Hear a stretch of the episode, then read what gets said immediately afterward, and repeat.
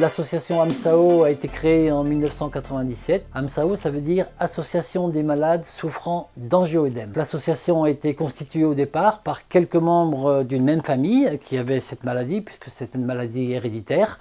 Et euh, petit à petit, l'association s'est développée avec l'aide des quelques médecins qui prenaient en charge les patients. La gouvernance de l'association n'a pas changé depuis le début, c'est-à-dire euh, c'est toujours quelques bénévoles qui s'en occupent. Ces bénévoles ne sont pas du tout rémunérés, euh, ni par des organismes publics, ni par des sociétés pharmaceutiques. Et ça, c'est un point important pour qu'il n'y ait aucun conflit d'intérêts. L'émission de l'association, c'est bien sûr en premier lieu de partager de l'information. C'est une maladie complexe, elle est euh, multifactorielle et la connaissance des mécanismes de cette maladie a beaucoup euh, évolué et donc un des rôles de l'association, c'est de faire partager cette euh, connaissance, non seulement au travers des milieux médicaux, mais surtout au travers des patients. Donc l'association fait régulièrement des réunions entre patients ces réunions sont en général encadrées par euh, les milieux médicaux. il y a souvent donc des, jeux de questions-réponses entre les patients et les médecins, ce qui permet aux patients, de se familiariser avec, euh, je dirais, euh, les termes un petit peu techniques, de mieux échanger avec leur médecin traitant. Et puis bien sûr, toutes ces discussions permettent de s'enrichir de l'expérience des autres. Dans les actions concrètes que mène l'association, alors il y a eu plein de choses. Il y a eu par exemple la création de cartes euh, d'urgence, c'est-à-dire que le malade qui a une crise laryngée par exemple, quand il va dans un service d'urgence, euh, au départ l'association fait une carte qui présente un petit peu les symptômes, la gravité des symptômes et surtout euh, les traitements d'urgence.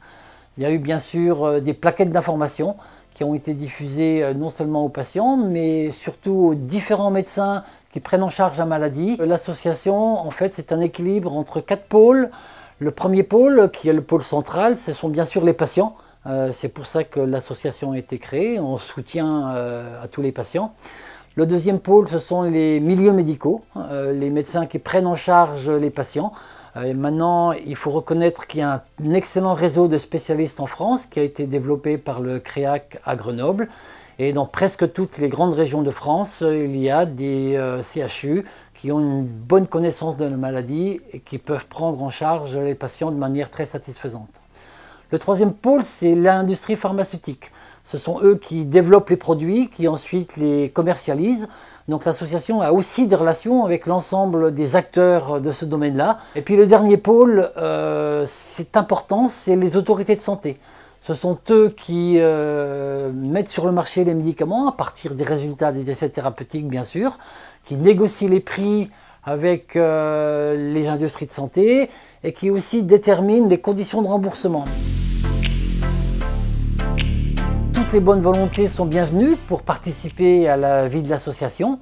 Donc que vous soyez parents, aidants, patients vous-même, euh, nous vous accueillons, nous avons besoin de bras, il y a encore beaucoup de choses à faire pour euh, développer des tas de choses à l'intérieur de l'association. Donc vous pouvez nous contacter, notamment sur notre site internet, et puis ensuite euh, à vous de voir ce que vous pouvez faire en tant que contribution pour l'association.